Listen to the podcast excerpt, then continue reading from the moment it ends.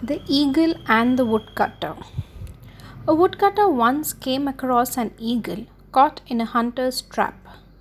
Being kind hearted, he set the eagle free. The eagle looked at him in gratitude as it flew away. A little later, the woodcutter sat down on a rock atop a hill to eat his lunch. Just then, the eagle swooped down and carried away his hat. The startled woodcutter ran after the eagle.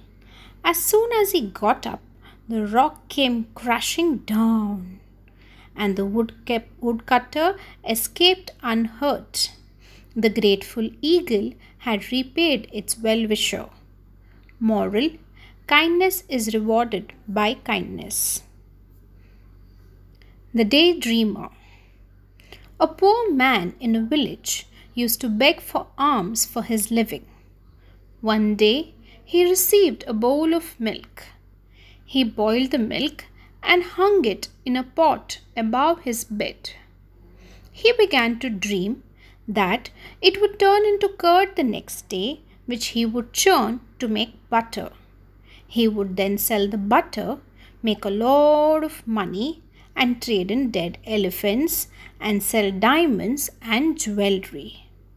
And he would then marry a charming fairy and have a son.